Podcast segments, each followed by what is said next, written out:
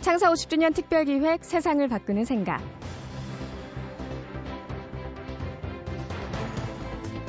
미국에 있는 디즈니랜드 아시죠? 여러분은 이 회사가 어떤 회사라고 생각하세요? 아마 많은 분들이 세계 최대의 테마파크 아니야? 라고 하실 텐데요. 디즈니 직원들에게 물어보면 이렇게 대답한답니다. 우리는 고객들에게 행복을 만들어 파는 회사입니다. 라고 말이죠. 그래서 디즈니에서는 이를 위해 채용된 사람이 없다고 합니다. 대신 사람들을 행복하게 만들기 위한 쇼의 배역으로 캐스팅이 된 거죠. 창사 50주년 특별기획 세상을 바꾸는 생각. 오늘 모신 분은 백산주유소 문성필 이사입니다. 이 주유소라면 자동차에 기름을 넣는 곳이라고 생각하실 텐데요. 문성필 이사는 주유소가 기름을 파는 곳이 아니라 사람들의 꿈과 희망을 이루는데 도움을 주는 역할을 하는 곳이어야 한다고 믿고 있는 경영자입니다. 다른 주유소들처럼 가격으로 경쟁하지 않고 가격보다 더 확실한 감동을 가득 채워서 성공했다는 문성필 이사의 말씀 함께 들어보시죠. 안녕하세요. 가격보다 확실한 감동, 백산주유소의 문성필 이사입니다. 제가 남들이 하찮게 취급하기도 하는 주유소 종사자에서 이렇게 세상을 바꾸는 생각에 초청을 받은 이유는 바로 인사로 만든 서비스 경영, 사람 중심 경영 때문이라고 생각합니다. 어찌 보면 인사는 제 운명을 바꾸었습니다. 반복되는 주유소의 일상 업무에서 아무런 의욕도 없이 매출 하락만 지켜보고 있던 제가 주유업계에서 주목받는 백산주유소, 매출이 지속 성장하는 주유소의 경영자가 되었습니다. 처음 주유소 간판을 세우던 날, 저는 작은 꿈을 이곳에 심었습니다. 주변의 어려움을 조금이나마 살피면서 살아갈 수 있는 여유가 있기를 바랬습니다. 그렇게 살 수 있다면 주유업도 괜찮다고 여겼습니다. 주유소를 오픈하자마자 매장은 주유와 세차하는 차량으로 하루 종일 북새통을 이루었습니다.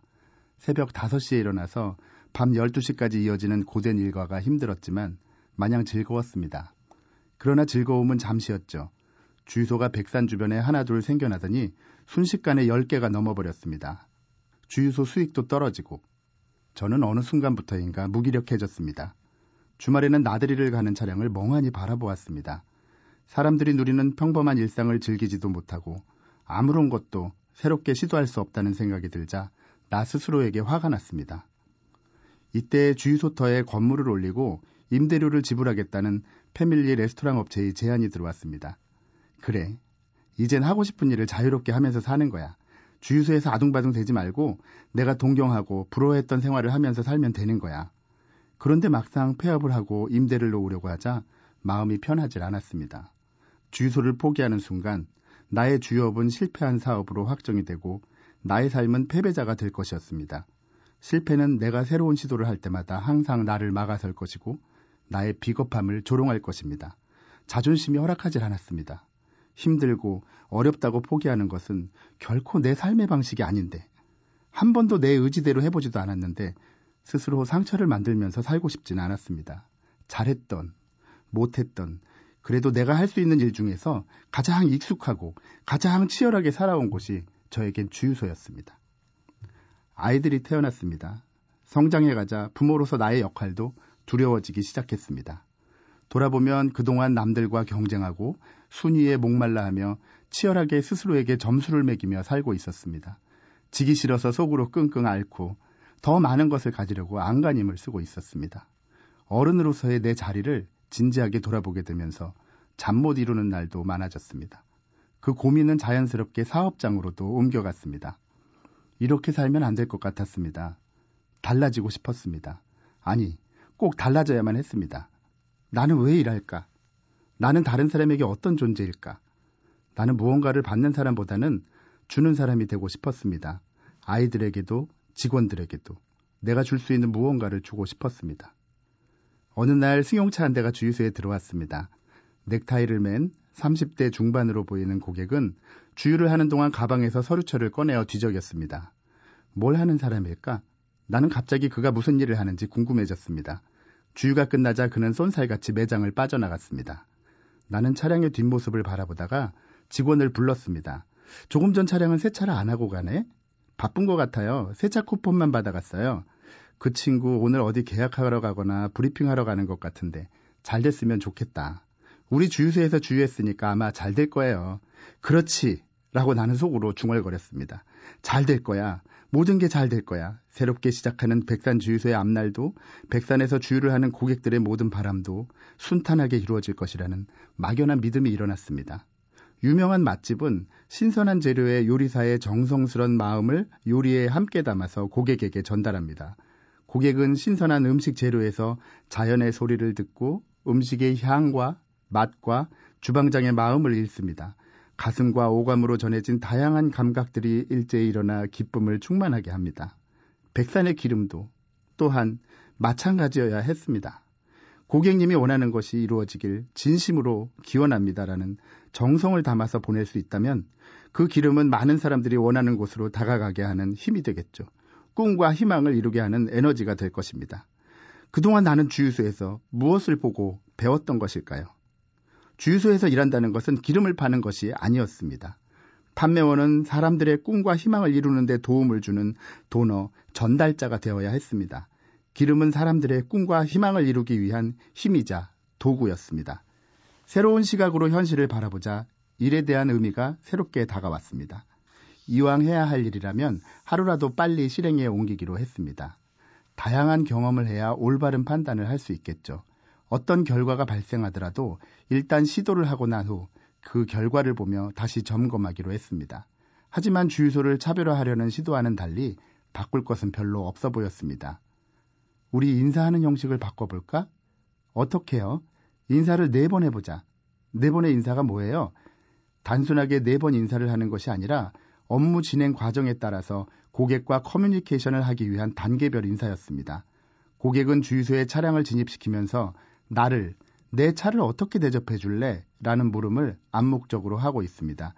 고객이 우리를 평가할 수 있는 첫 접촉이 이루어지는 시간입니다. 이때 우리는 크고 반갑게 인사를 하는 것입니다. 하지만 근무 환경을 바꾸지 않으면 내가 생각하는 네 번의 인사는 이루어질 수 없었습니다. 직원들은 불편함을 참아내지 못했습니다. 내가 외출을 하거나 잠깐이라도 매장을 비우면 직원들은 이내 흐트러졌습니다. 인사할 때 건성으로 하고 주유기에 기대거나 자리를 비우는 등 좀처럼 따라주질 않았습니다. 그렇다고 네 번의 인사를 포기할 수는 없었습니다. 우리 네 번 인사하기로 했잖아. 그렇게 주유기에 기대고 있으면 어쩌자는 거야. 하지만 그뿐이었습니다. 직접 시범을 보이기도 하고 직원들을 쫓아다니며 잔소리를 했지만 별다른 효과가 없었습니다. 왜 그렇게 따라주지 않는지 화가 치밀었습니다. 나쁜 놈들. 어느 날 직원들의 행동에 투덜거리던 나는 혹시 나도 그들에게 나쁜 놈이 되어 있는 것은 아닌지 반문이 일어났습니다. 나의 생각대로 끌고 가려 하는 나의 행동이 그들에게는 강요로 보이지는 않을까 하는 의문이 생겼습니다. 그들은 무슨 생각을 하고 있을까? 직원들의 마음을 먼저 헤아리고 이해해야 한다는 생각이 들었습니다. 무엇보다 나의 결정에 대한 직원들의 이해와 협조를 구해야 했습니다.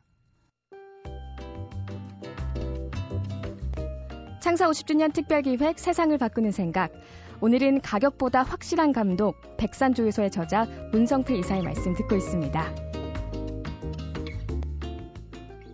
주유소에서 일을 하겠다고 찾아오는 청소년은 대체적으로 끈기가 없었으며 개인적인 상처를 안고 있었습니다.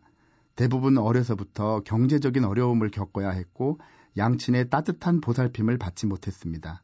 자연히 공부를 멀리하고 사람들에게 관심을 받지 못한다는 생각에 스스로 열등감에 빠져 있었습니다.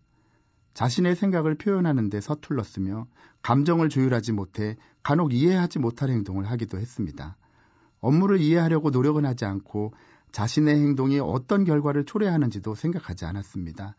순간의 편안함을 쫓아서 당장 재미있는 일을 찾아서 행동했습니다. 그들을 제어하는 사람은 아무도 없었고 누구도 그들에게 자신의 미래를 위해 지금 무엇을 준비해야 하고 무엇을 인내해야 하는지 조언하는 사람도 없었습니다. 주유소가 따뜻한 가족애를 느끼게 해줄 수 있을지는 몰라도 직원들에게 비전을 주지는 못했습니다. 여전히 주유소는 아이들에게 잠시 쉬었다 가는 정류장이었습니다. 그런 아이들에게 내 생활의 편리와 이익만을 위한다면 그들은 또 저만큼 멀어져 갈 게 분명했습니다. 직원들에게 자신이 하는 일이 사회에 어떤 의미가 있는 일인지를 알고 업무에 임하도록 가르치고 싶었습니다. 그들로 하여금 이 일이 얼마나 좋은 일이고 열정을 갖고 일할 만한 것인지를 스스로 알게 해주고 싶었습니다. 그렇게만 된다면 거창하게 사업의 이념이니 비전이니 하지 않아도 스스로 즐겁게 주유소 일을 할 수 있을 것 같았습니다. 이들이 일을 하는 이유는 무엇일까? 이들은 지금 하는 일을 좋아하고 있을까? 직원들은 이곳에서 오랫동안 일을 하고 싶어 할까? 직원들은 백산주유소를 회사로 생각할까? 나는 언제든 떠날 수 있는 직원들에게 일방적으로 차별화된 서비스를 요구하고 있었던 것이었습니다. 그러면서 그들이 장기 근속을 하면서 일관된 서비스를 유지하고 주유소를 더욱 발전시켜 주기를 바랬습니다. 주유소에서 일하는 것에 대한 낮은 사회적 인식은 어쩔 수 없다 하더라도 적어도 자신의 행위에 의미 있는 가치를 부여하고 백산에서 긍지를 갖고 지내길 바랐는데 아니었습니다. 주유업계의 생존 경쟁에서 살아남으려면 백산만의 특별함이 있어야 했습니다.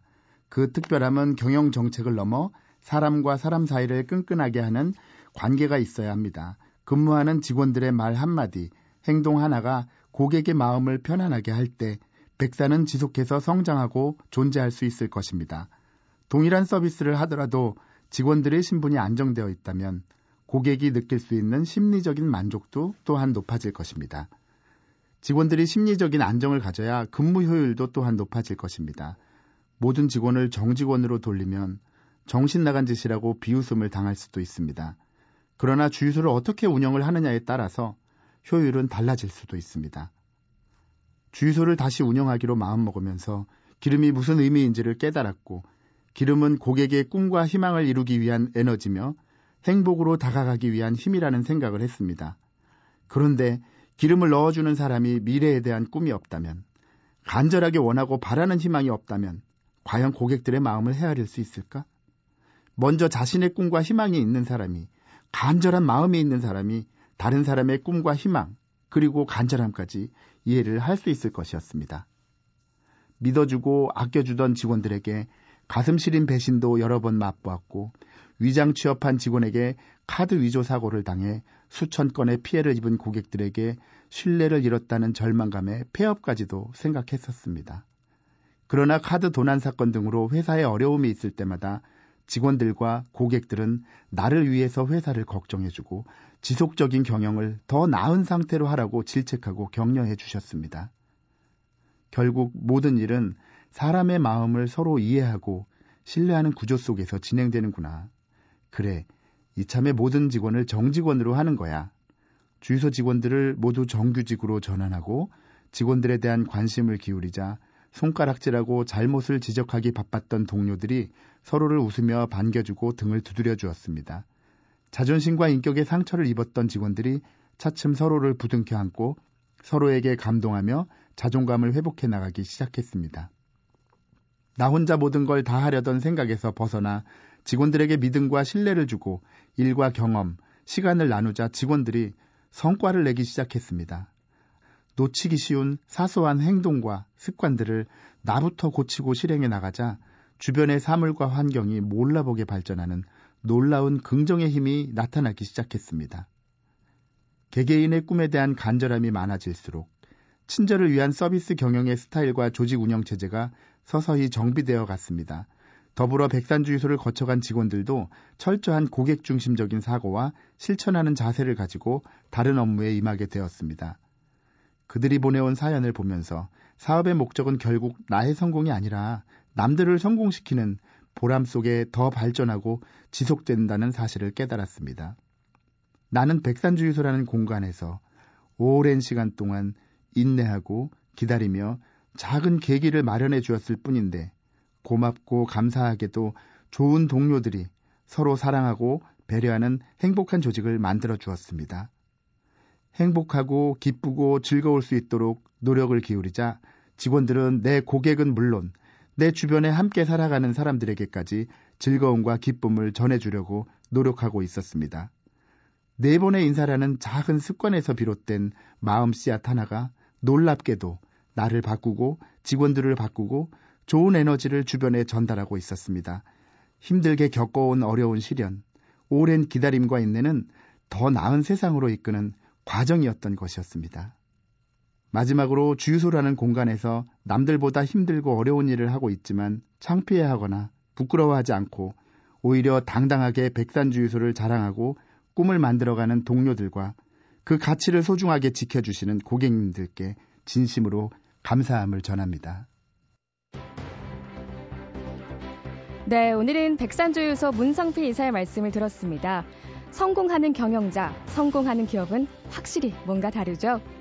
경영자가 남다른 생각과 대우로 직원들을 먼저 감동시키니까 직원들도 고객들에게 감동적인 서비스를 줄 수 있는 게 아니겠습니까? 빨리 가려면 혼자 가고 멀리 가려면 함께 가라는 아프리카의 속담. 많은 경영자들이 알고 있는 말이지만 실제로 실천을 하니까 이렇게 놀라운 결과가 나타나는 것 같은데요.